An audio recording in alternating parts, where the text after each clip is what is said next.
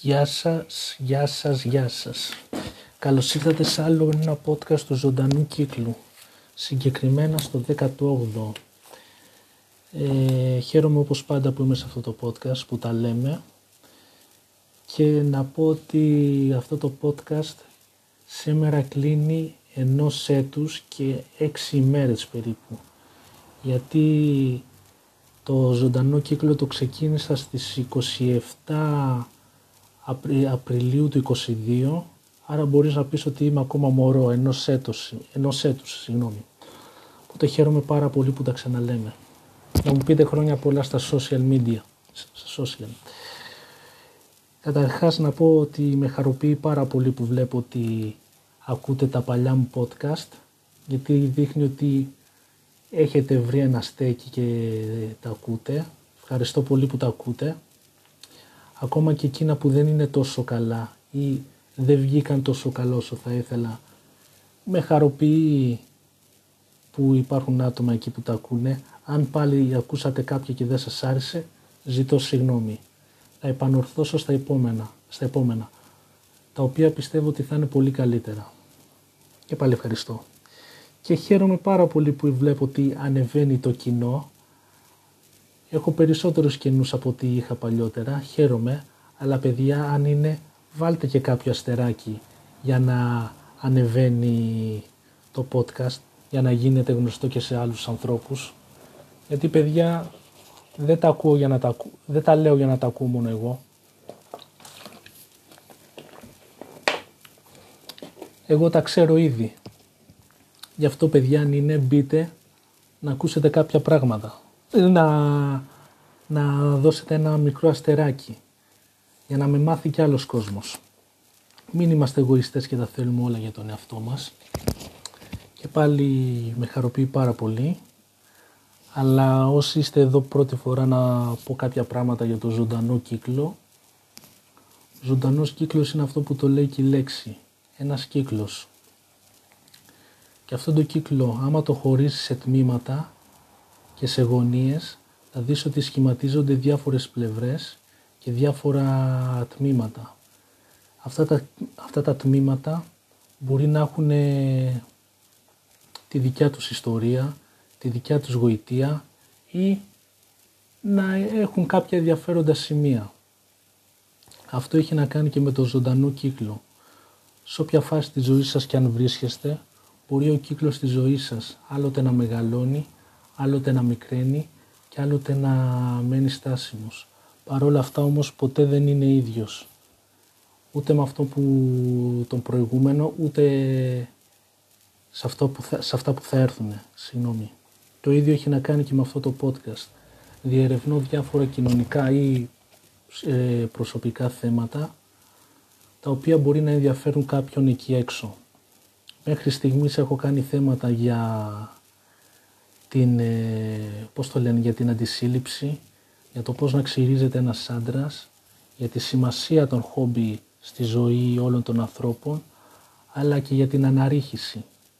Αυτά είναι διάφορα θέματα, τα οποία τα, τα αναφέρω.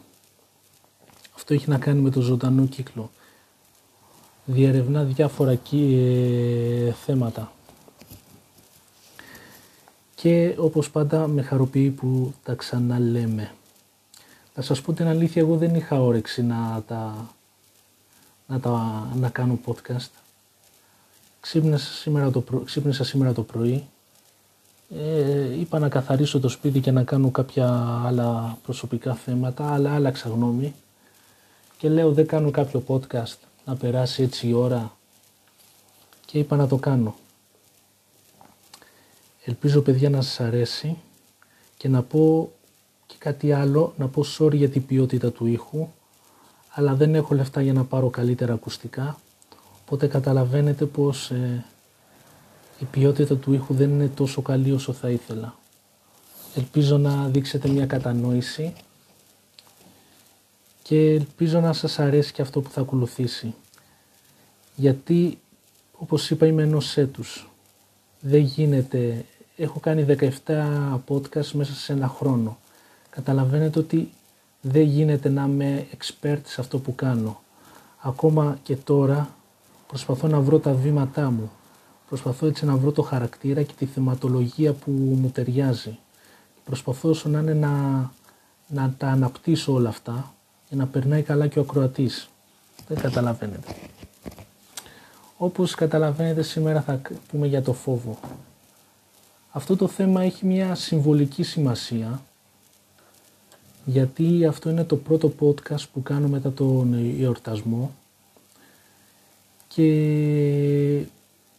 ήθελα κάτι που να έχει λίγη σημασία γιατί και εγώ στην αρχή δεν ήθελα πολύ να το αρχίσω ε, γιατί δεν ήξερα αν θα με ακούσει κανένας. Και δεν ήξερα και ένιωθα αυτή την ανασφάλεια το ότι δεν θα μπορούσα έτσι να συναγωνιστώ τα άλλα ελληνικά podcast που ακούω τα οποία είναι εξαιρετικά από, σε όλα, το λέω από όλες τις πλευρές. Οπότε ένιωθα μια ανασφάλεια. Οπότε λέω τι να, τι να κάνω, τι podcast να πω.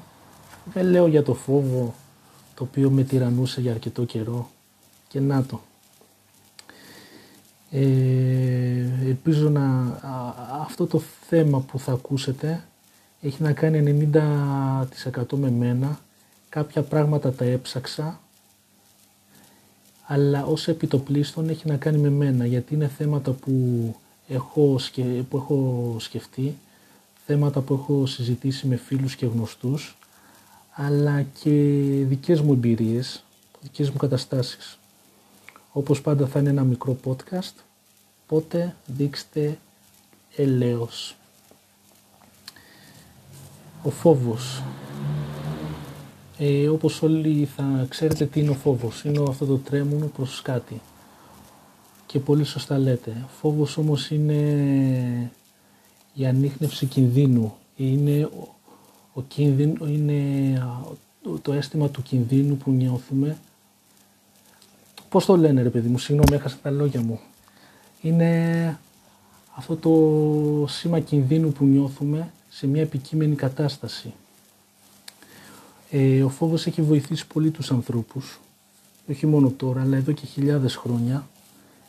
Το βοήθησε σε πολλούς τομείς, καταρχήν σε πιο απλούς, στην ε, στη προφύλαξη από δηλητηριώδη φυτά, όσο χαζό και να ακούγεται, στην ε, επιβολή και στο, κυνήγι, και στο κυνήγι άγριων ζώων και μέσω του φόβου αναπτύχθηκε και το ένστικτο επιβίωσης και το αίσθημα της ασφάλειας. Δηλαδή όταν βλέπουμε κάποιο αγαπημένο μας πρόσωπο ή όταν βλέπουμε ένα παιδί, το δικό μας όσοι έχετε, να κινδυνεύει.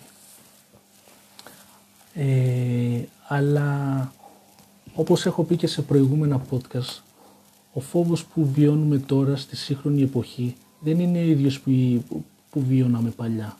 Ναι, μεν υπάρχει ακόμα αυτό το, αυτό το πρακτικό, αυτός ο πρακτικός φόβος μη πέσουμε σε κάποιο γκρεμό ή μη κάνουμε καμία τρέλα, αλλά δεν είναι ίδιος ε, κίνδυνος. Αν το δούμε και πρακτικά, θα έλεγα ότι αυτός ο φόβος χωρίζεται σε δύο πράγματα, σε δύο βασικούς τομείς που έχω, που έχω καταγράψει, στο οικονομικό και στο ψυχικό και στους, και στους ψυχικούς φόβους. Όπως είναι λογικό, οικονομικό μπορεί να είναι ο φόβος της ανεργίας και το πρόβλημα του εισοδήματος. Ο φόβος της ανεργίας είναι κάτι που έχουμε βιώσει όλοι οι άνθρωποι ή χτύπα ξύλο είναι κάτι που μπορεί να βιώνετε εσείς και εύχομαι να το ξεπεράσετε. Είναι όταν δεν είμαστε ανεξάρτητοι και αυτόνομοι. Όταν νιώθουμε εγκλωβισμένοι σε μια κατάσταση και δεν μπορούμε να πεμπλακούμε, να, να κάνουμε πράγματα. Ε, μέσω της ανεργίας μπορεί να χάνουμε την ανεξαρτησία μας όπως έλεγα. Μπορεί να, να μην είμαστε κύριοι του εαυτού μας και μπορεί να δυσκολευόμαστε σε πολλούς τομείς αν όχι στους περισσότερους. Ο, το οικονομικό κομμάτι, όπως έχω πει και σε άλλα podcast, μας δίνουν ασφάλεια και σταθερότητα. Μας κάνει να νιώθουμε ότι ξέρουμε που βαδίζουμε και που πατάμε. Ξέρουμε τι, τι μας περιμένει στη γωνία. Και το άλλο το πρόβλημα του εισοδήματος είναι πάνω κάτω και με την αλληγία, αλλά εδώ είναι γεννά το φόβος του, του αύριο. Δηλαδή, πώς να το πω, αν κάποιος κοντεύει στα 30 όπως είμαι εγώ, μπορεί να θέλει κάποια πράγματα από τη ζωή του, μπορεί να έχει κάποιες ανάγκες. Αυτές οι ανάγκες μπορεί για το καθένα να είναι η σύναψη οικογένειας, να, κάνει, να έχει γυναίκα, παιδιά και σκυλιά ή μπορεί να είναι και κάποιο ερωτικό κομμάτι. Ε, όταν ας πούμε τα οικονομικά σου, όταν το εισόδημά σου δεν είναι στα καλύτερά της, μπορεί να είναι αυτό που ανέφερα και προηγουμένως, μπορεί να μην, μπορεί να μην, νιώθουμε, ε, μπορεί να μην νιώθουμε ασφαλείς, συγγνώμη, μπορεί να νιώθουμε μια απελπισία και μια απόγνωση. Και όλα αυτά τα πράγματα γεννάνε κάποιους φόβους, κάποια, κάποιο στρες. Το επόμενο είναι η ψυχική φόβη. Εδώ μπορεί να έχει, εδώ μπορεί να, έχει να κάνει με, με το θέμα της απόρριψης, με τα συμπλέγματα ανωτερότητας ή κατωτερότητας. Μπορεί να νιώθει ένας άνθρωπος. Θέματα απόρριψη, ο φόβος της απόρριψης είναι αυτός ο φόβος. Μην μείνουμε μόνοι μας. Δηλαδή ένας άνθρωπος που βρίσκεται σε μία σχέση μπορεί να αισθάνεται ότι το άτομο που είναι δίπλα του να μην το γεμίζει. Μπορεί να νιώθει ότι είναι ανε... μπορεί να νιώθει ανεπαρκής ή πολύ απλά μπορεί να νιώθει ότι αυτός ο... αυτή η σχέση έχει κάνει το κύκλο της και δεν υπάρχει κάτι άλλο. Μπορεί σαν άνθρωποι να έχουν αλλάξει και να θέλει να ανακαλύψει νέα πράγματα. Αυτός ο φόβος μπορεί να τον κάνει αδρανής. Ε, μπορεί να φοβάται να φύγει από τη σχέση ε, πιστεύοντας ότι δεν θα βρει κάτι καλύτερο. Ή μπορεί να πιστεύει ότι αυτή η σχέση είναι το μόνο καλύτερο που θα βρει ποτέ. Το άλλο είναι το σύμπλεγμα όπως είναι της κατωτερότητας. Εδώ έχει να κάνει με τη δυσκολία κοινωνικών σχέσεων. Ένας, και αυτό σημαίνει ότι ένας άνθρωπος μπορεί να δυσκολεύεται να έρθει κοντά ή μπορεί να φοβάται να έρθει κοντά με κάποιους ανθρώπους. Και αυτό συμβαίνει σε όλους τους ανθρώπους, αυτή η φοβία. Γιατί όλοι μας δεν, κάνουμε, δεν ξεκινάμε όλοι από το ίδιο σημείο. Και αν ξεκινήσουμε από το ίδιο σημείο δεν έχουμε τα ίδια εφόδια. Δηλαδή, άλλοι α, άλλα βιώματα μπορεί να έχει κάποιος που γεννήθηκε σε μια υγιής οικογένεια, μπορεί σε αυτή την οικογένεια να πήρε αποδοχή και στοργή, ενώ κάποιος άλλος μπορεί να είναι έτσι λίγο μπαγκωμένος, μπορεί να γεννήθηκε, μπορεί να μεγάλωσε με απαθείς ε, γονείς ή φροντιστές. Όλα αυτά μπορεί να συντελούν στο να κάνουν τον άνθρωπο έτσι πώς θα το πω, φοβικό στο να έρθει κοντά με, με άλλους ανθρώπους. Μπορεί να τον δυσκολεύει να, να μοιραστεί τα συναισθήματά του και μπορεί αυτό να το κάνει ανταγωνιστικό όχι μόνο στο χώρο εργασίας αλλά και, αλλά και σε μια παρέα, σε, ναι, σε μια παρέα, στο φιλικό του κύκλο. Παρόλα αυτά όμως ο φόβος έχει ένα μεγάλο αντίκτυπο στη ζωή των ανθρώπων. Μπορεί να είναι μικρός, αλλά όχι αμεληταίος όπως ανέφερα εδώ, αλλά μπορεί να είναι και μεγάλος. Μπορεί να είναι, ε, πώς το λένε, δεν μου έρχεται η λέξη, μισό να δω τους... Μπορεί, ναι, μπορεί να είναι μεγάλος όπως ανέφερα.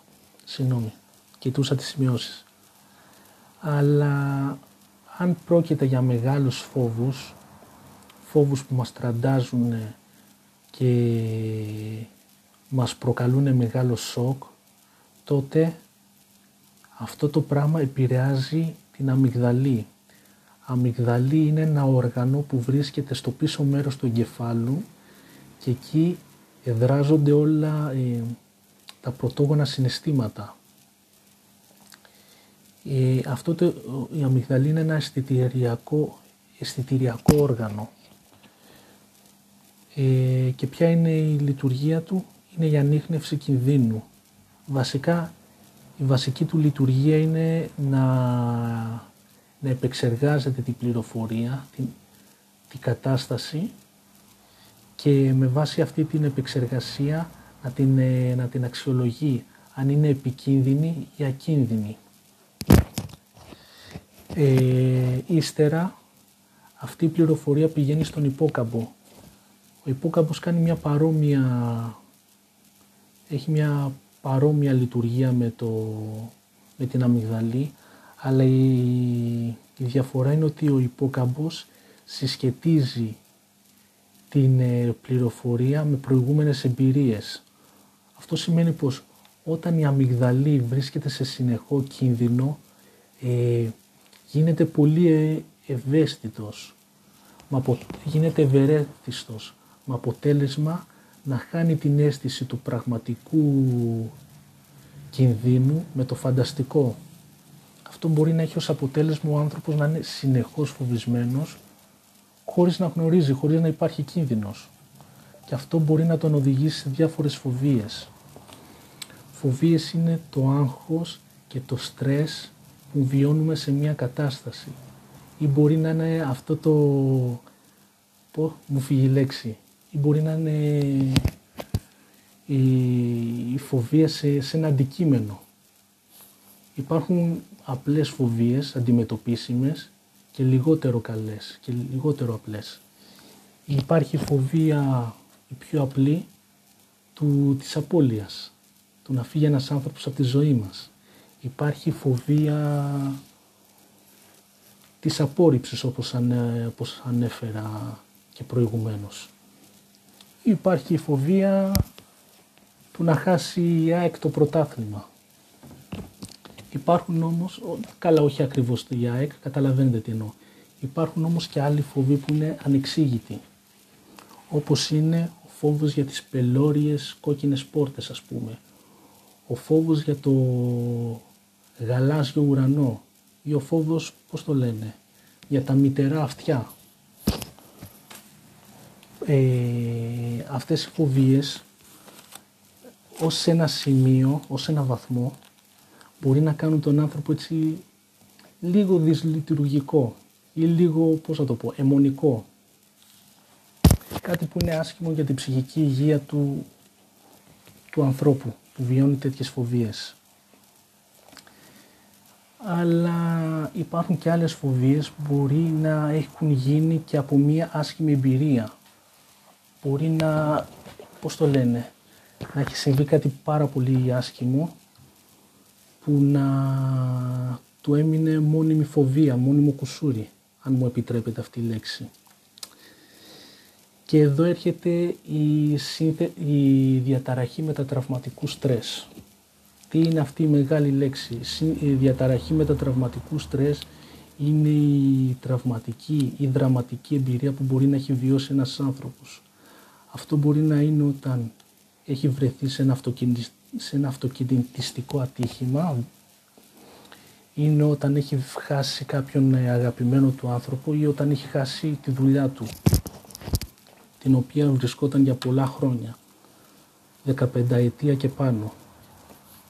Ε, αυτός ο όρος προέρχεται ε, ε, βγήκε κάπου τη δεκαετία του 80 όταν έγινε μία έρευνα ε, στους βετεράνους που επέστρεφαν κάπου όχι, βασικά είχε γίνει τη δεκαετία του 70 στα τέλη είχε γίνει μια έρευνα και είδαν ότι οι βετεράνοι που επέστρεφαν από το πόλεμο του Βιετνάμ είχαν διάφορα ψυχοσωματικά συμπτώματα.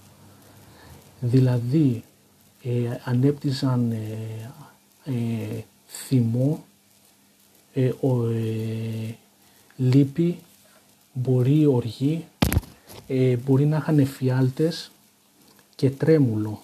Όλα αυτά ήταν επειδή βίωναν τις φρικαλαιότητες που είχαν βιώσει στε, στον πόλεμο.